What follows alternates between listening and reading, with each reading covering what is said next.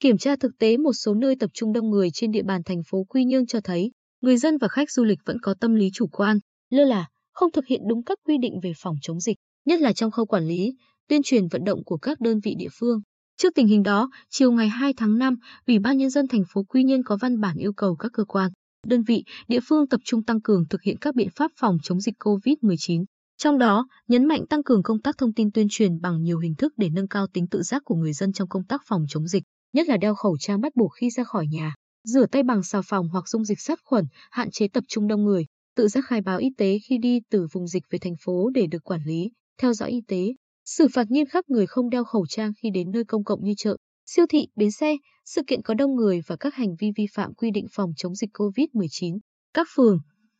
chủ động phối hợp với phòng tư pháp thành phố và cơ quan, đơn vị liên quan kiểm tra, đề xuất xử lý vi phạm hành chính, vi phạm hình sự về phòng chống dịch COVID-19. Ủy ban nhân dân các phường Hải Cảng, Thị Nại, Đống Đa, Nhân Hội Nhân Lý, Nhân Châu, địa phương có các bến đò nhỏ, chủ động phối hợp với đồn biên phòng cửa khẩu cảng Quy Nhơn tăng cường kiểm tra, nhắc nhở và xử lý vi phạm hành chính đối với các quy định về phòng chống dịch COVID-19. Công an thành phố chủ trì, phối hợp với Ủy ban nhân dân các phường xã chỉ đạo các lực lượng chức năng tiếp tục quản lý chặt chẽ hoạt động nhập cảnh, ngăn chặn và xử lý nghiêm trường hợp nhập cảnh, tổ chức nhập cảnh trái phép, quản lý chặt chẽ, theo dõi sức khỏe sau cách ly đối với người hoàn thành cách ly tập trung trở về địa phương.